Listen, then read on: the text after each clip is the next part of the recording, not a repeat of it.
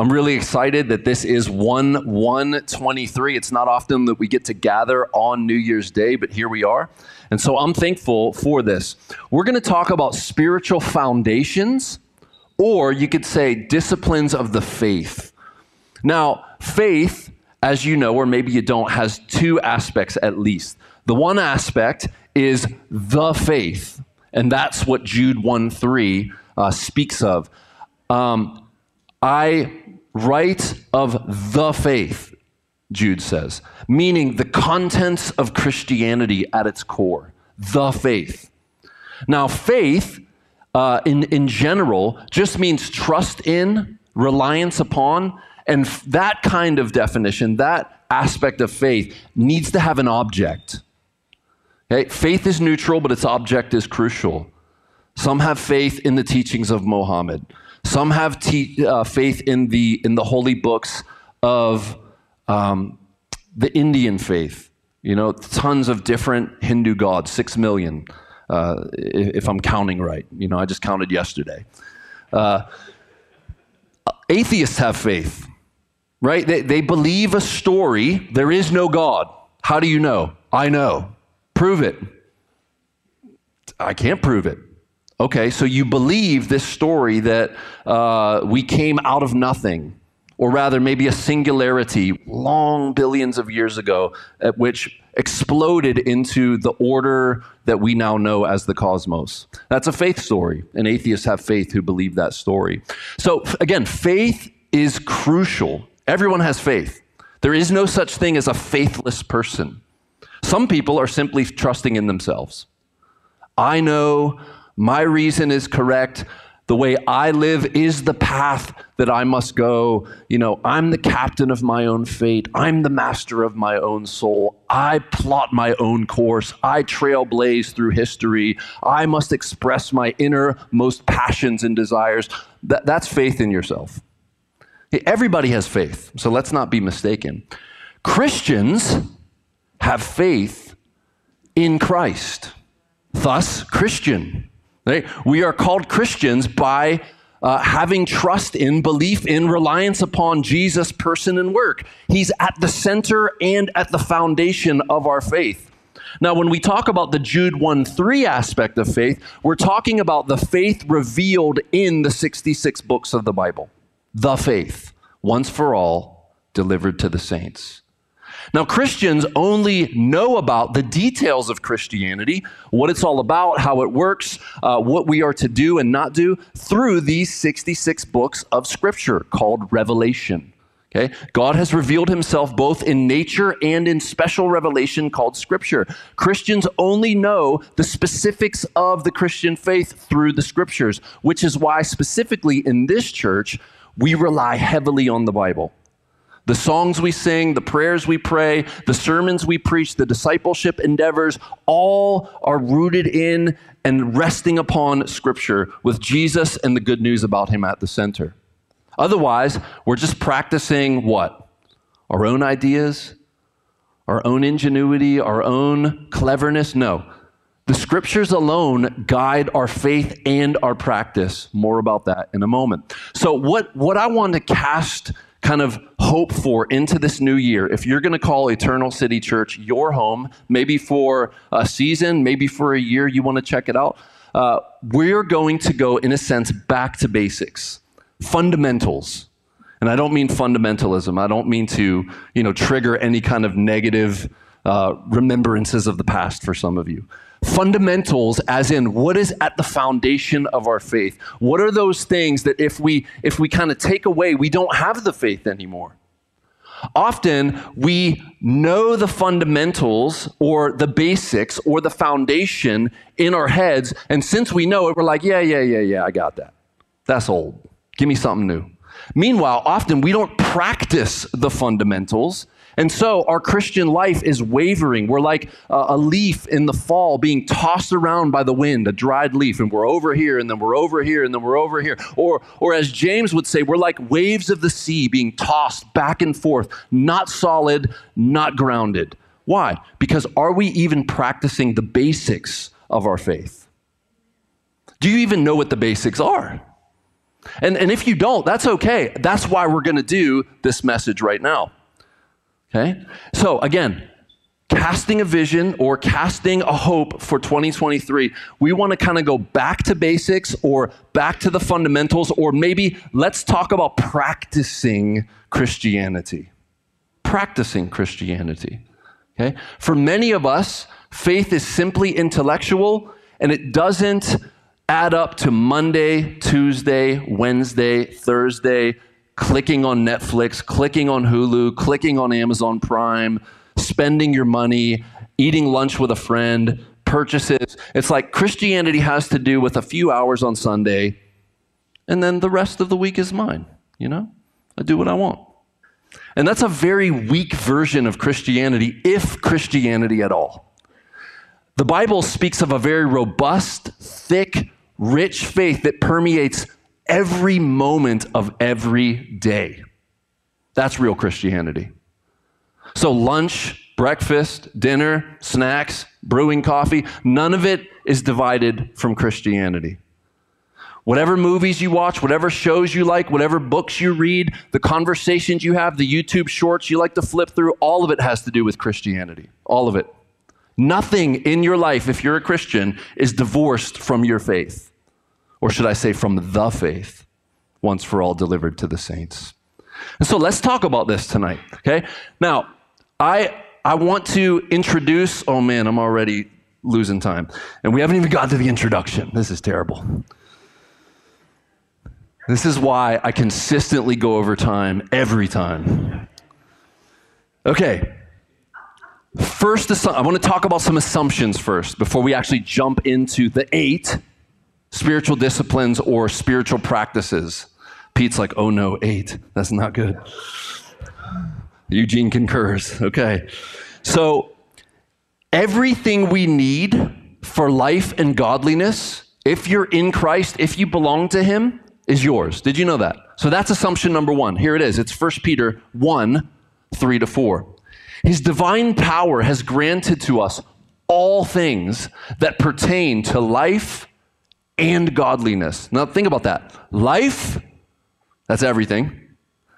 Godliness is godlikeness. In other words, you were created in the image of God to reflect Him, to glorify Him, and to image Him to the rest of creation, both seen and unseen. In other words, the angelic demonic world is supposed to look at you and see Christ, and other conscious creatures, human beings, are able to look at you and see Christ. And I would argue, even your cats and dogs should be able to look at you and see a little bit of Jesus, a little bit of love for his creation. Right? Because did you know the Proverbs even speaks about one who loves his animals and cares for his animals? The, the Bible's not silent on creation care and animal care. Okay? So, all things, look, all things that pertain to what? Life and living a life that reflects God, godliness. Through what? Through, what does it come through? Through the knowledge of Him who called us to His own glory and excellence. That is Jesus. That is the Father. That is the Spirit. They, as a Trinity, as a triunity, call us into their own essence, into their own glory, into their own divine nature. Where do you get that from? Right here. Partakers of the divine nature. They call us to themselves, and we participate in the very life of God, and we are changed and transformed as we grow. We're called to glory, excellence, by which He has granted to us His very precious and great promises. Now, that's what I kind of want to talk about tonight is the very great and precious promises. This is where we find uh, the, the, the rootedness of the word. The Word contains the promises of God. The Word contains these precious and very great promises, the chief being that if we have faith in Christ, we will be saved from the penalty of our sins and from punishment forever. So that through them, through the promises, you may become partakers of the divine nature. Think about that. You take in, you partake in right? If you had ham or turkey or smoked pork or salmon for, for, for New Year's or, or Christmas, you partook of that. We are partaking of the divine nature. I think that means the Holy Spirit comes to live inside of your very body.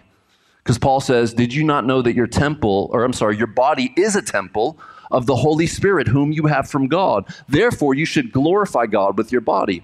Having escaped, so Christians escape something, what? The corruption that is in the world because of sinful desires. Christians have a new heart, and from that new heart flows new desires. Christians have a new heart that affects their thinking. From that thinking, they see the world differently. It's even described as once I was blind, but now I can see. It's described as once I couldn't hear, but now my ears are opened and I'm no longer deaf.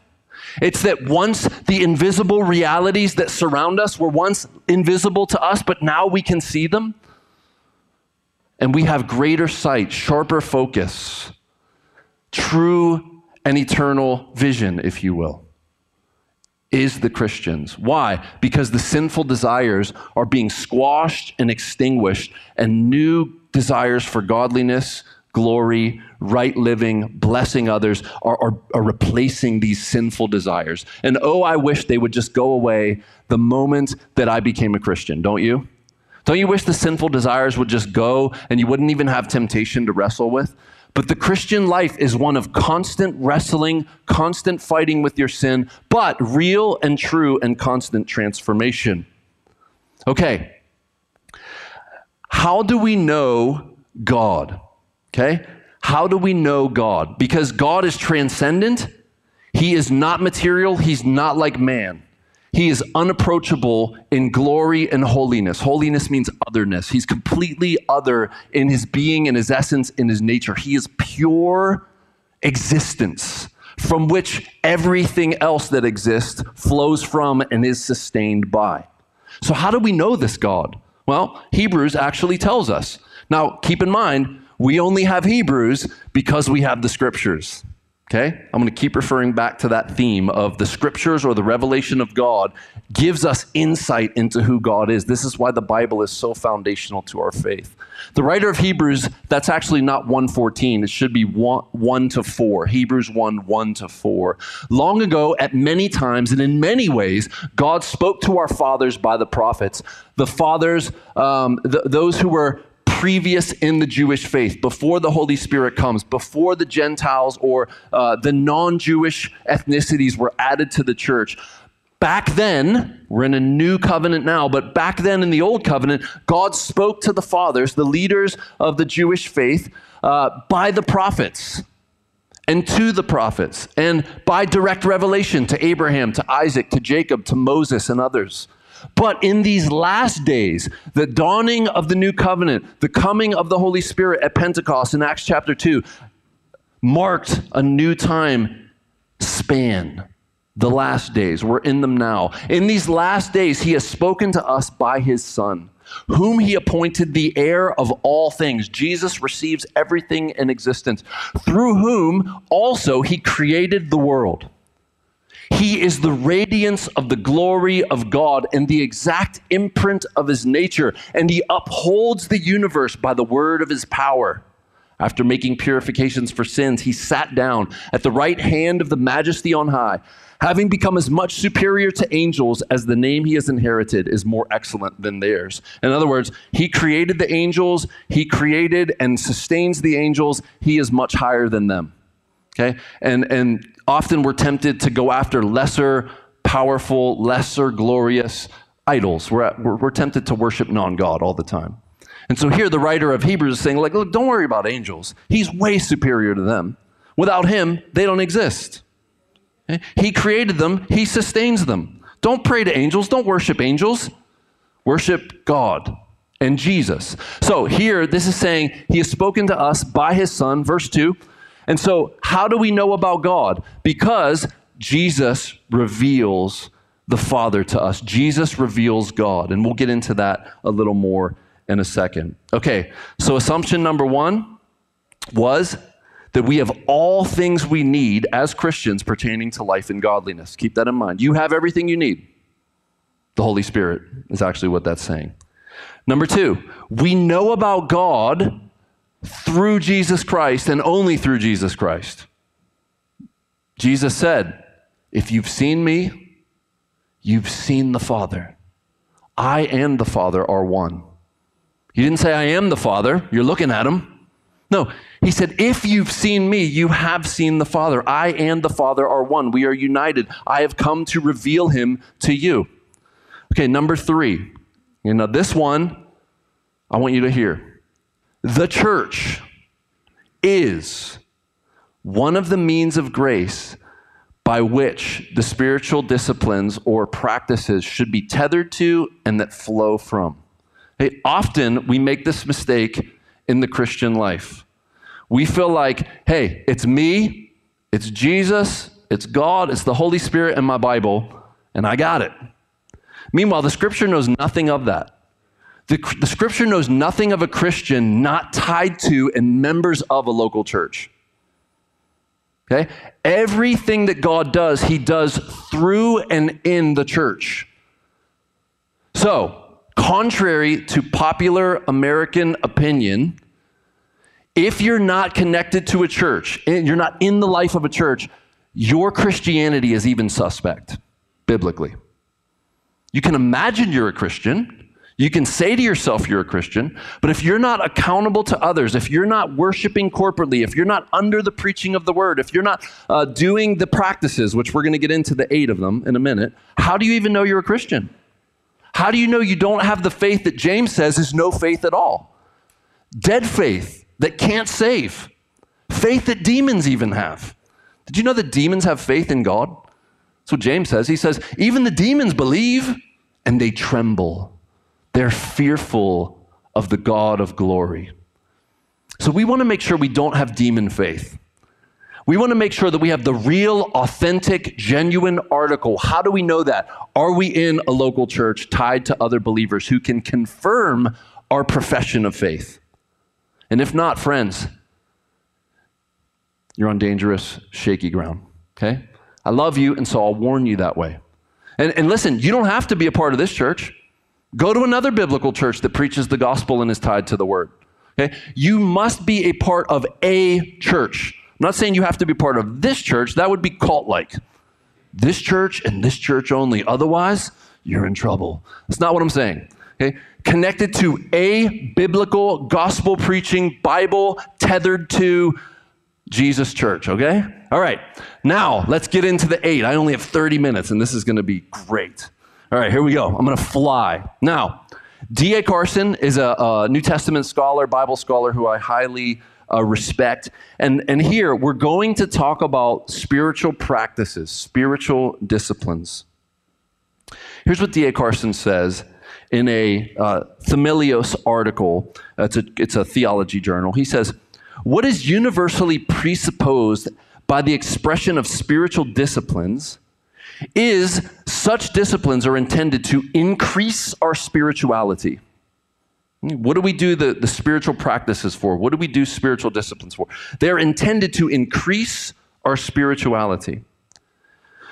From a Christian, I add biblical perspective, however, it is simply not possible to increase one's spirituality without possessing the Holy Spirit and submitting to his transforming instruction and power.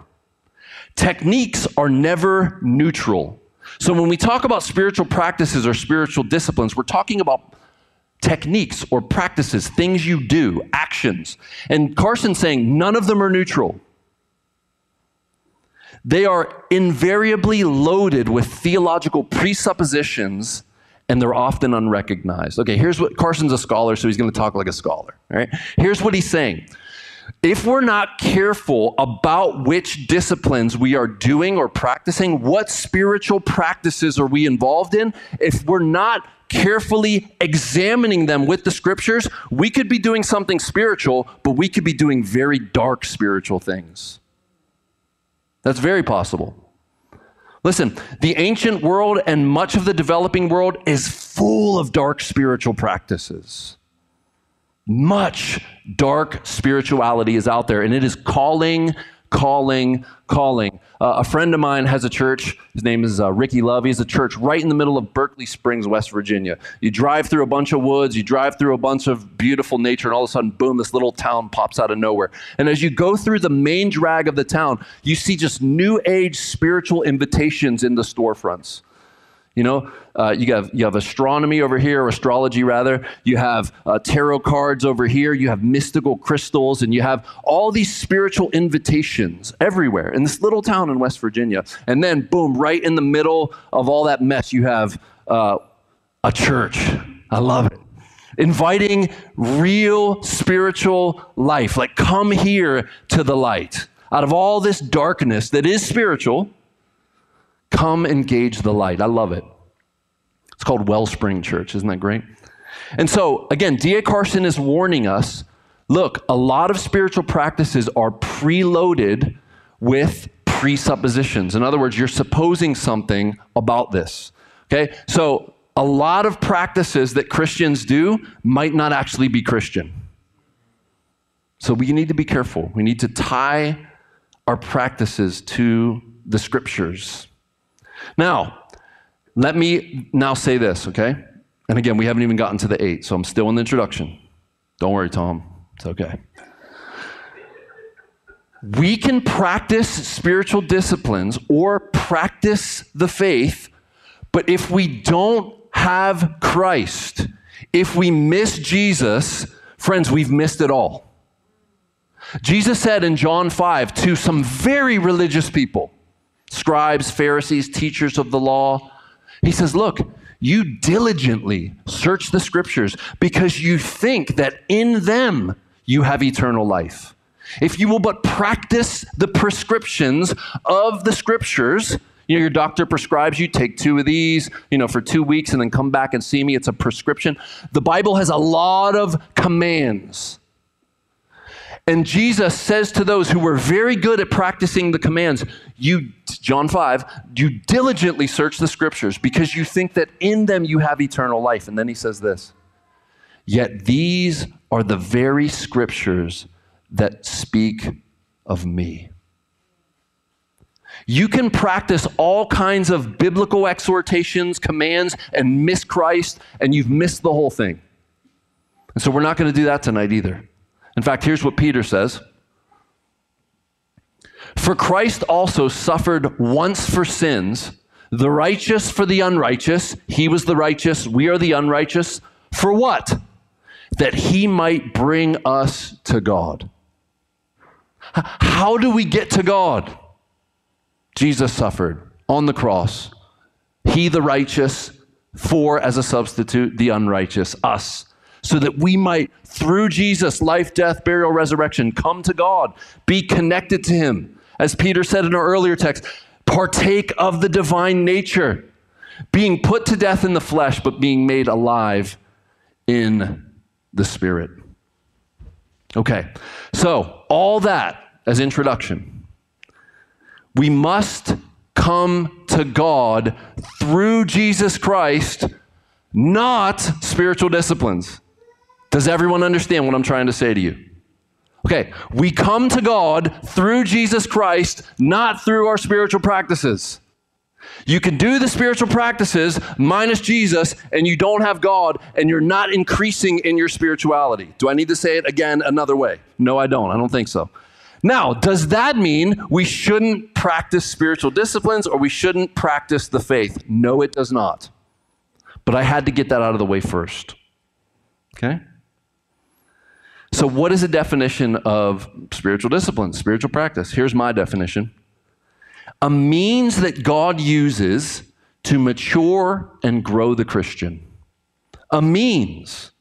It's not an end in itself, it does something. What does it do? It grows, changes, transforms the Christian, and you experience God's tangible presence and empowerment for mission. The mission's always the same it's go and make disciples, baptizing them in the name of the Father, the Son, and the Holy Spirit, teaching them to obey all that Jesus commanded. All to the glory of God, the Christian's joy, and the good of others. I know that's a long definition, but It is what it is. Here's what D.A. Carson would say he's, he's a little more succinct. Spiritual discipline is that which increases our spirituality. But remember, it cannot be divorced from Christ. Our spirituality, even in the word itself, spirituality implies the Spirit, the Holy Spirit. And without Christ, you don't have the Holy Spirit.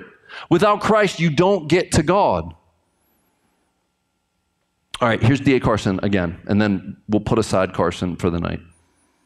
He says, It is not helpful, not helpful, to list assorted Christian responsibilities and la- label them as spiritual disciplines. Okay, I agree with what he's saying here.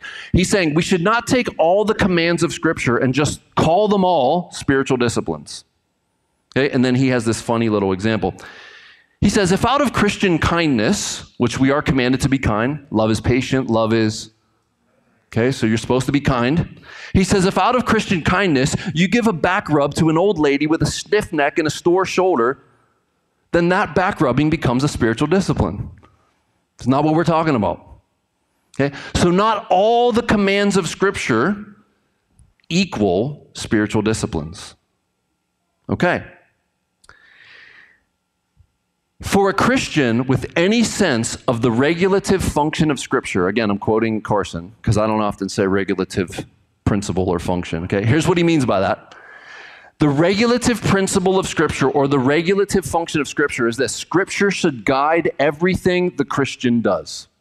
And then that splinters into hard regulative, soft regulative, and, and we could go on that for, for weeks, but we don't need to do that. So he's saying that I'll read it again. For Christians with any sense of scripture guiding practice, nothing surely can be deemed a spiritual discipline if it is not so much as mentioned in the New Testament. So Christians should find their spiritual disciplines tethered to coming out of the New Testament. If everything in the, the Bible commands becomes a spiritual discipline to us, then in a sense, nothing is a spiritual discipline. All right. Number one, here we're going into the eight now. Number one, corporate worship. What are we doing right now? Corporate worship. Okay? We, we come together for fellowship. We come together for prayer. We come together to experience the word. We come together to, to take communion. We come together to pray corporately, together. Corporate worship. Where's that in the Bible? Many places. Here's a few. Acts 2, 46 to 47, this is at the coming of the Holy Spirit. This is right after the preaching of the first sermon uh, in the new covenant, after the 3,000 believe upon Peter's preaching. And, he, and, and Luke, who wrote Acts, gives us this description of what was happening with that very first church in those very first months the birth of the church. This is, this is at its inception. It's this very early in redemptive history. And day by day, attending the temple together, because there were no church buildings at the time. What they knew was temple and synagogue. Breaking bread in their homes, that probably means communion meals and fellowship, eating together. Like when Tom and I go to Moe's, we're breaking bread together, we're breaking burritos together, right? They're, they're, they're receiving their food with glad and generous hearts, praising God and having favor with all the people. And the Lord added to their number day by day those who were being saved. Now, look, from chapter 2 to chapter 20, we get a little bit further in redemptive history. Now, look, Paul speaking says on the, to, the, to the church at, at Ephesus here, he's speaking. On the first day of the week, what day is that? Sunday. So now, now we have clear, by Acts 20, there's clarity that the church is meeting on Sunday, the first day of the week. Why would the church meet on Sunday? It's resurrection day, baby. Jesus rose on the first day of the week. You know, Sabbath used to be Friday night into Saturday night, 6 to 6 p.m. So, why all of a sudden is this, this massive change in the meeting time? Well, because Jesus rose. In fact, that's one of the apologetics for the truthfulness of Christianity. Why would there be centuries of worship from Friday into Saturday, and all of a sudden, post Jesus, now the church is worshiping on Sunday? Because he rose. It's Victory Day. We worship on Resurrection Day every Sunday. On the first day of the week, when we were gathered together to break bread, notice the gathering together, corporate, break bread probably means communion. Paul talked with them. Intending to depart on the next day, he prolonged his speech until midnight. Now, this is one of my favorite texts because it gives me a little bit of permission to go long. You remember the story, right? Uh, Paul is speaking to such a degree that there's a fellow named Eutychus. Let me finish, Pete. Let me finish. There, there's a fellow, regulative principle, baby, right here. Listen, I tie everything I do to Scripture. Come on, man. So Eutychus, this Greek fellow, is sitting in the window and Paul prolongs his speech, meaning like hours of sermon. And Eutychus starts falling asleep. You remember the story? Literally, the guy falls out of the third story window because Paul kept preaching. I have a book called Saving Eutychus. It's a book about preaching, how not to make people fall asleep, like when you're preaching. And the, the image has a guy falling out of a window like that. It's awesome. It's one of my favorite book covers. So Eutychus hits the ground and he dies. You just read it, it's in Acts 20. He dies. And Paul stops preaching. He's like, I'll hold that point. And he goes down, he lifts the guy up, and he's like, his life is still in him. Brings him back up. He's resurrected, and Paul keeps preaching. He's like, back to my former point. And he keeps going, literally until the next day. And so, hey, 45 minutes, come on, guys. If I go a little over, is it that big a deal? No one's died yet. All right. So, so look, my point in this text is they're gathered together when? On the first day of the week. Again, redemptive history from Acts 2 to Acts 20, something is happening. The church is beginning to gather on the Lord's day, and they are hearing preaching. They got the Apostle Paul preaching. Like the guest preacher was slamming that day, he was killing them. That was whack, I know, but I had to. I'm sorry. You'll get that tomorrow. Some of you will get that tomorrow. Okay, 1 Corinthians 6 2. Now, this is further in redemptive history. Look, on the first day of the week, when is that? Sunday. Each of you, he's talking to the church at Corinth, each of you should put something aside, store it up as he may prosper, so that there will be no collection when I come. Now, this is actually not a text about a weekly offering. This is actually a text about collecting money from all the Gentile churches for uh, relief for the church at Jerusalem. That's what this is about. Okay? And my point in bringing it up is not to say uh, giving is a spiritual discipline, though that is commanded in the scripture. Rather, it's to show that on the first day of the week, the church was gathering. And so Paul could write something like, on the first day of the week, each of you is to put something aside. And no one's scratching their head going, what does that mean? Because the church met on Sunday, corporately. So what do we do? Friends, we meet on Sunday. What do we do? We sing, we pray, we, we get into the word we fellowship, we take communion, we worship the risen Savior.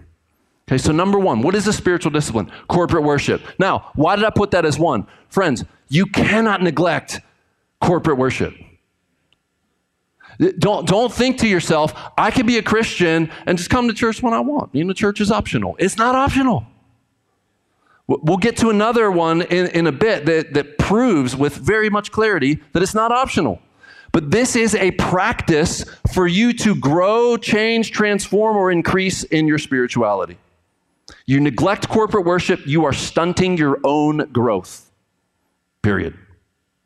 It's very important for you to worship weekly with your church. Okay. Number two, singing biblical gospel songs during corporate worship. Where would we see that in the Bible? Well, here's one place. The Psalms is loaded with texts about singing, okay? It's, it's the Psalm book of the Bible. Okay, but I, I just wanted to show you a New Testament one.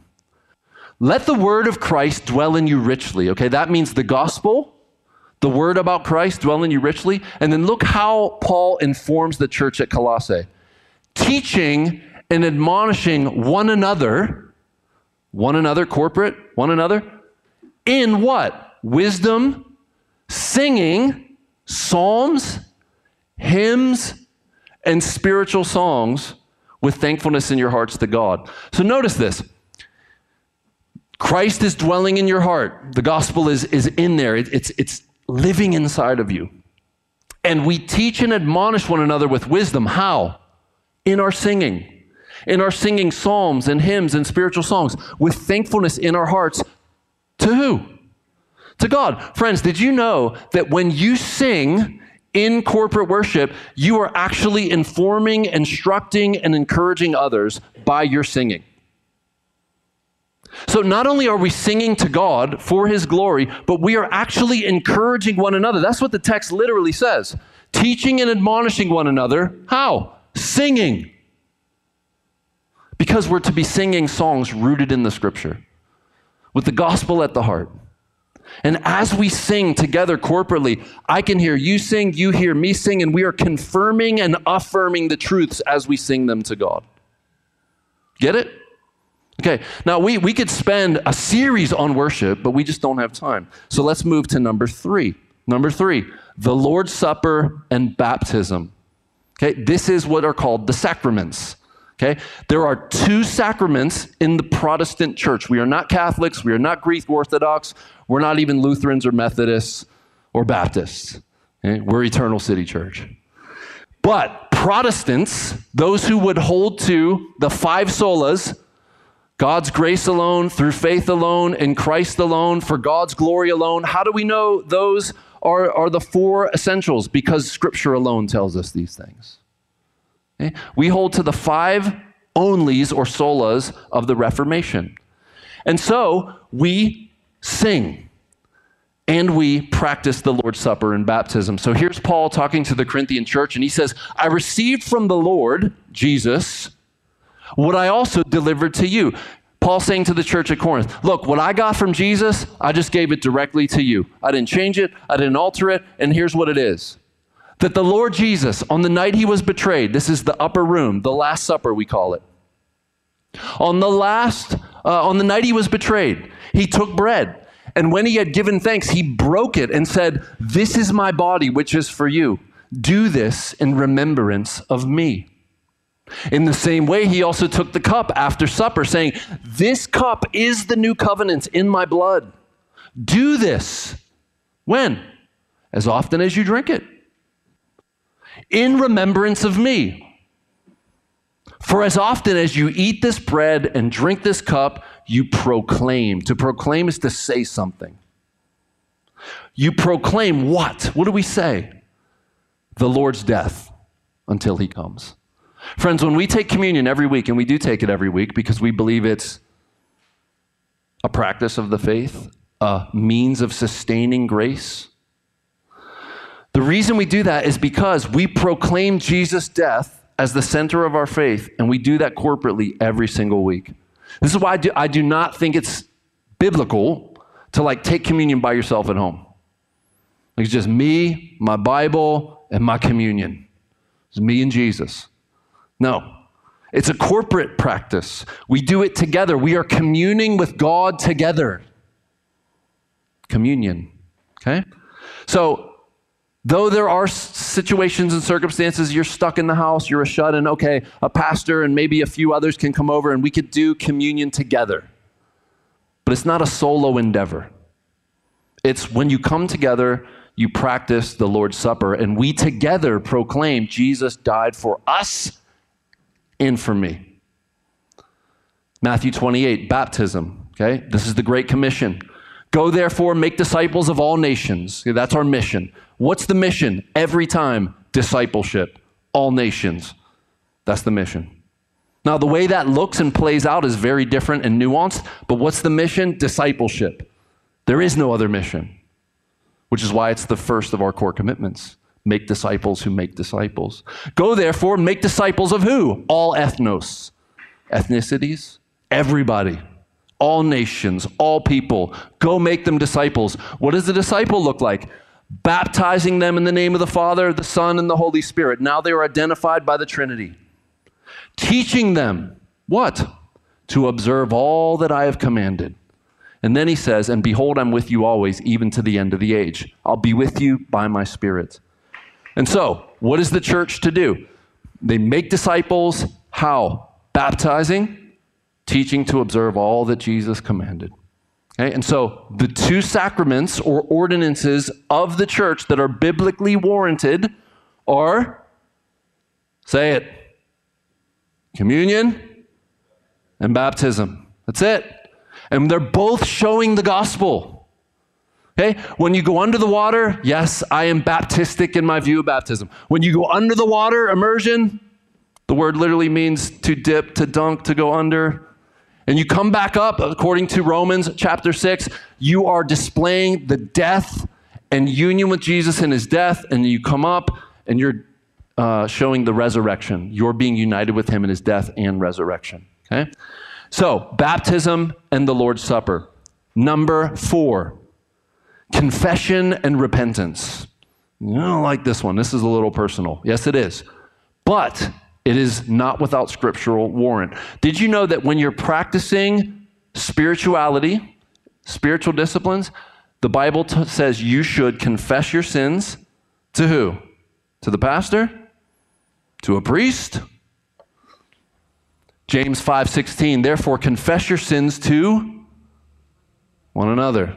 That makes me uncomfortable. A lot of the Bible makes me uncomfortable.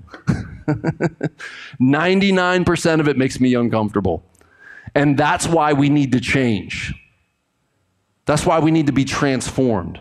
That's why we need to do things differently. We're used to doing what makes us comfortable. Right? I love soft blankets, soft pillows, and soft mattresses. Okay? This is not sleep number Christianity. It is not. Okay? So confess your sins to one another. And what? Pray for one another. Okay? So prayer is coming. That's next. Pray for one another. What? That you may be healed. Now, just before this, James admonishes Is anyone sick among you? Let him call on the elders of the church and anoint them with oil, and the prayer offered in faith will make the sick person well. And so that, that is there, okay? And we have prayed for, for people who are sick, and if God chooses to heal them through that means, fantastic. And so I, I, said it. If any of you needs prayer for something, you can ask the elders of the church, and we'd be happy to pray for you. And if you're sick, we'd be happy to anoint you with oil and give you to God, and perhaps He will heal you. We're, we're happy to do that. Um, I have a story of personal healing in that way. If you want to hear it, talk to me later. Okay? I've experienced the James five myself.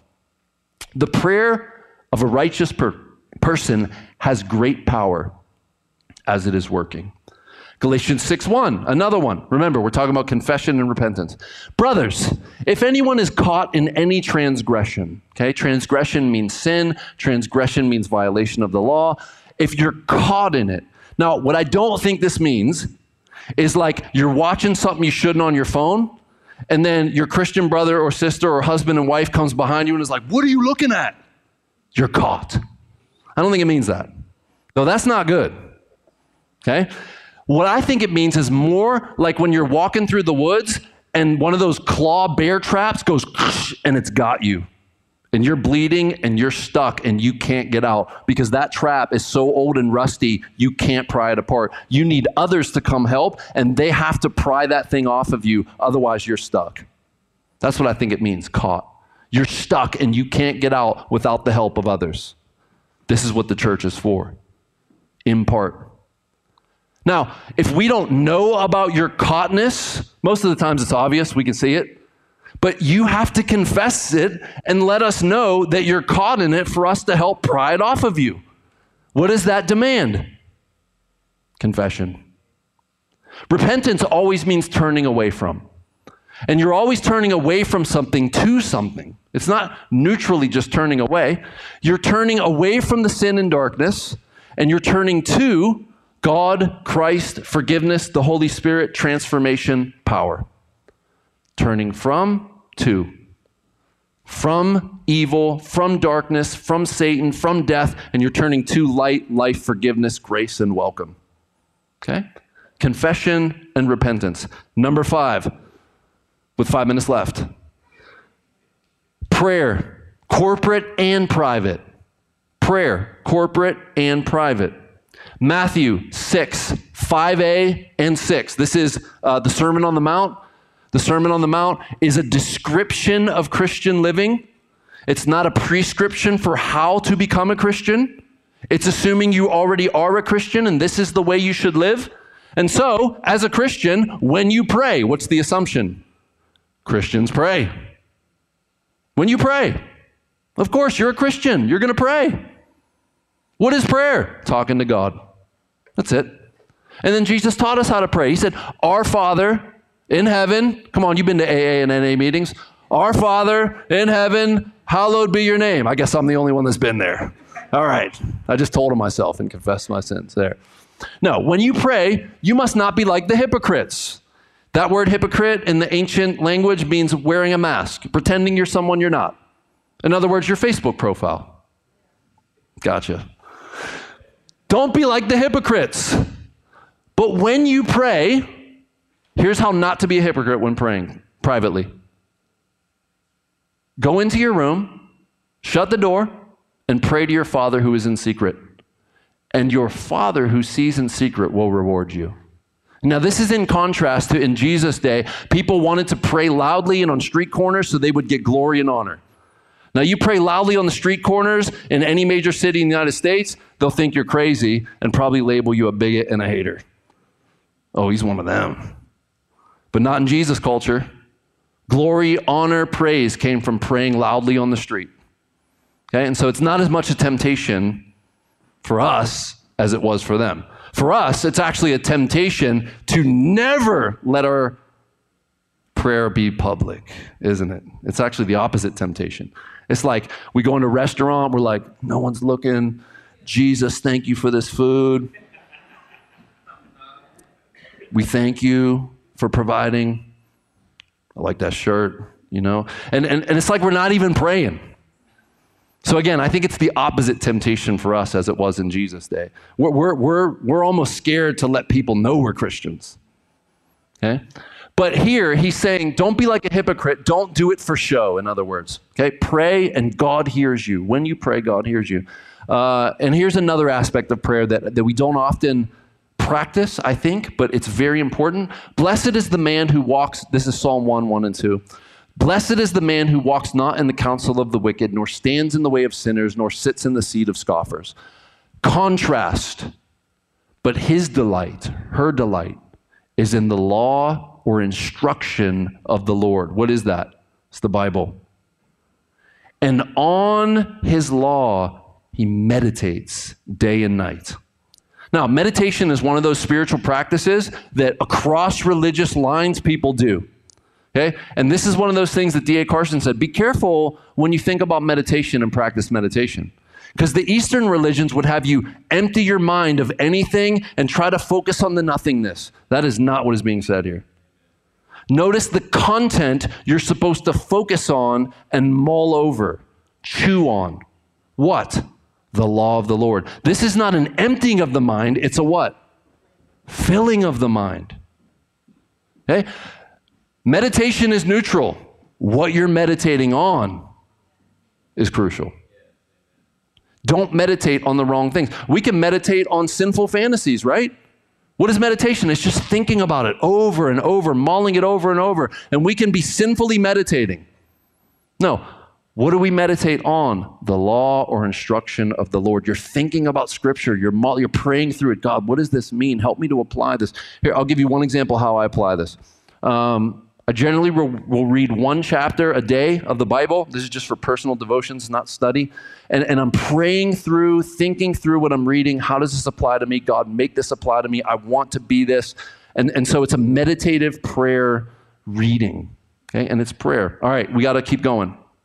Number six, scriptural medi- um, uh, memorization memorizing scripture. In other words, committing it to memory. You know your favorite song's lyrics, right? Off by heart. It comes on, you could just start singing it. You know how to memorize. How do you memorize your favorite song? Over and over and over again. Same thing with scripture. You, you, you write it, you read it, you say it out loud repeatedly until it gets in you. And you've memorized it. I have stored up your, Psalm 119, 11. I have stored up your word in my heart. What does that mean? Memorized. It's inside of the person. It just comes out. It's inside. That I might not sin against you. Notice The claim here is that memorizing scripture will keep you from sinning against God. That's pretty serious. And so, if you're a person who can't escape the grasp of sin, perhaps you need to start practicing this. Memorizing scripture. Colossians 3:16, we've already been here. Let the word of Christ dwell where? In you. In you. Now, one way to memorize scripture is to sing it. Which is, yes, I understand a, a an argument for singing the Psalms. We should do that. And we do sing some of the Psalms, and I hope that we will sing more of them. Okay? Let the word of Christ dwell in you richly. All right, number seven. One more after this. Sharing the gospel or witnessing. Okay? This means sharing your faith, helping people know not only are you a Christian, but God wants you to be a Christian too. Not only am I a Christian, but God has claim on you and he wants you to be a Christian. That's what I mean by witnessing. Okay, here's a couple texts. Romans 1:16. Paul says, "Look, I'm not ashamed of the gospel. I'm not ashamed. I am a Christian. I don't care what you think. In a good way, not in an arrogant way. Not you're nothing to me, you're dirt to me. I'm Christian. No. no. That's not what I'm talking about. It's you might think less of me because, because I'm a Christian, but you know what? God's opinion far outweighs your opinion. Did you know that the Old Testament word for glory literally means weight, weightiness? And so when you give other people, like lesser creation, more weight in their opinions than God, what are you doing? You're glorifying human beings. You're giving them the weight that God should have. And so when we have this is called fear of man, by the way, the, the, the, Proverbs are full of admonitions that the fear of the man, fear of man is a snare and a trap. It's basically giving human beings more weight than they deserve. God's opinion, God's word, God's instruction should have the weightiest place in your life, not other people. And so if that's true, then you won't be ashamed of this good news because it's good and you actually believe it. And if someone doesn't think it's good news, you trust God's word over what their opinion is because their opinion is weightless. It's dust on your bookshelf. And what do you do with dust? it's gone. And did you know that Isaiah literally says that the nations to God are dust on the scales? What does dust weigh? Nothing. Doesn't even tip the scales because God is so weighty, so glorious, so great. Oh God, that you would make us see you as that glorious so that people's opinions don't matter. All right. I'm not ashamed of the gospel. Why? It is the power of God unto salvation for everyone who believes. Everyone. Anyone and everyone who believes, it is the power of God for their salvation. To the Jew first and also to the Greek, because Jesus was the promised Messiah of the Jews. He came in fulfillment of that promise. And now, believe it or not, Jesus is also the Messiah of the non Jews, the Gentiles as well. In Acts 1 8, this is Jesus about to ascend. And he says, You will receive power when the Holy Spirit has come upon you. Because at this point in redemptive history, Acts chapter 2 has not happened yet. Acts chapter 2 marks the coming of the Holy Spirit. And when the Holy Spirit comes, what will be the mark of having the Holy Spirit? Do you bark like a dog? Do you roll around on the floor? Do you fall backwards? Do you start uttering in strange languages? No. You will be my witnesses.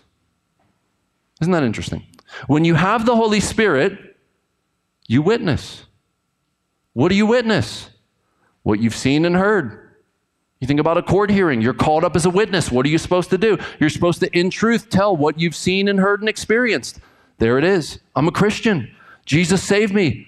This word is powerful. Look at my life. I'm being changed and transformed. I believe this. I know a lot of other people believe this. They're struggling forward too. You're witnessing.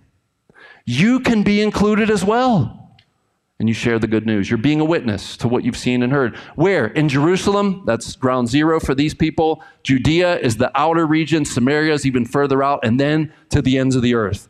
Okay, according to this text, we are the ends of the earth. The gospel has reached Pittsburgh. Praise God. Okay? And so now we see this as Jerusalem. Where's our Judea? Where's our Samaria? Where's our end of the earth? We are to witness. Okay. Number eight, fellowship. Fellowship is this idea that you are to be with and in relationship with other Christians. Okay? That is not an option. And you say, I don't like Christians. If you're a Christian, that is not a good thing. Okay? Here's why. Now, listen, I, I, I, all people can be jerks, Christian or not. Okay, personalities clash. When you get a bunch of different people in one room, there's going to be clashes. But you know what? You're called to love everybody. Now, it doesn't mean that you like their way of being in the world. Doesn't mean that. It means you do sacrificial acts of good for them. For God so loved the world, what did he do? He gave what? His only son. Okay? So we are to be with other Christians. Now, this is also an argument for corporate worship, but it's also an argument for what we would call fellowship, being with other Christians. Okay? Let us consider, the writer of Hebrews says, how to stir one another up to what? Love and good works. Okay? Now, I used to live a riotous lifestyle, and I had some friends who you could definitely call them thugs and hooligans and vandals, and I was one too. And when we got together, we did not stir each other up to love and good deeds. Okay? We stirred each other up to destruction and chaos and stealing and breaking and breaking in and taking. That's what we did. We, we route each other up. I'll bet you won't go punch him in the face. All right, watch this. See, this is the opposite of that. This is Christians come together to stir each other up for what? Loving one another and doing good. We're, we're the opposite of a gang who goes around and takes what is from others and does violence. We do the opposite. We go around and we love people and we do good to them. Rather than take from them, we give to them of what is ours. And so here we are to consider, that means think about, meditate on something. What? How to stir one another up. That means action. That means motivating. It means rousing what? Other people to love and good deeds. Not neglecting to meet together. Notice the negative there. Not neglecting what? Meeting together. As is the habit of some but encouraging one another. So, what's the contrast to not meeting together? Encouraging one another all the more as you see the day drawing near. Notice the D is capitalized there. That's Judgment Day. Okay, so the motivation here is look, Judgment Day is coming for every person, Christian or not. And we want to be those who on Judgment Day can say, I did not neglect the meeting together with your kids, of which I am one. My brothers and sisters, I was with. And I stirred them up to love and good deeds as they did me. Because on Judgment Day, we will be held accountable. Okay? So I know that was eight, and I'm already 10 minutes over. So I know that we could take scripture and we could find many more. We could. Okay? But these are eight that I believe if we would practice as a church, not only would we grow, but we would then invite others in to grow with us. I really believe that. And so here's, here's my encouragement, and then let's land the plane with the gospel. If you're feeling dry, discouraged, like you're not growing, like you're not going anywhere, like you're not only not growing, but you're shrinking, my question is are you practicing any of these eight? Maybe you're practicing two of the eight, maybe three, maybe five. Friends, remember, we don't get to God through the disciplines, we get to God through Christ. But with Christ at the center, we do have some things we have to do. And they're all by the power of the Holy Spirit. Remember what Peter said at the very beginning, we opened this up. Christ also suffered once for sins, the righteous for the unrighteous. For what? To bring us to God. Being put to death in the flesh, he was made alive in the spirit. Okay? We get to God through Christ, not spiritual practices, spiritual disciplines. Once we have been brought to God through Christ, we do have to take some steps of action so that we might grow. In fact, Philippians 2:13 would say it like this. 12 and 13, work out your own salvation with fear and trembling, for it is God who works in you both to will, that means choosing, and act, that's the doing, according to his good pleasure.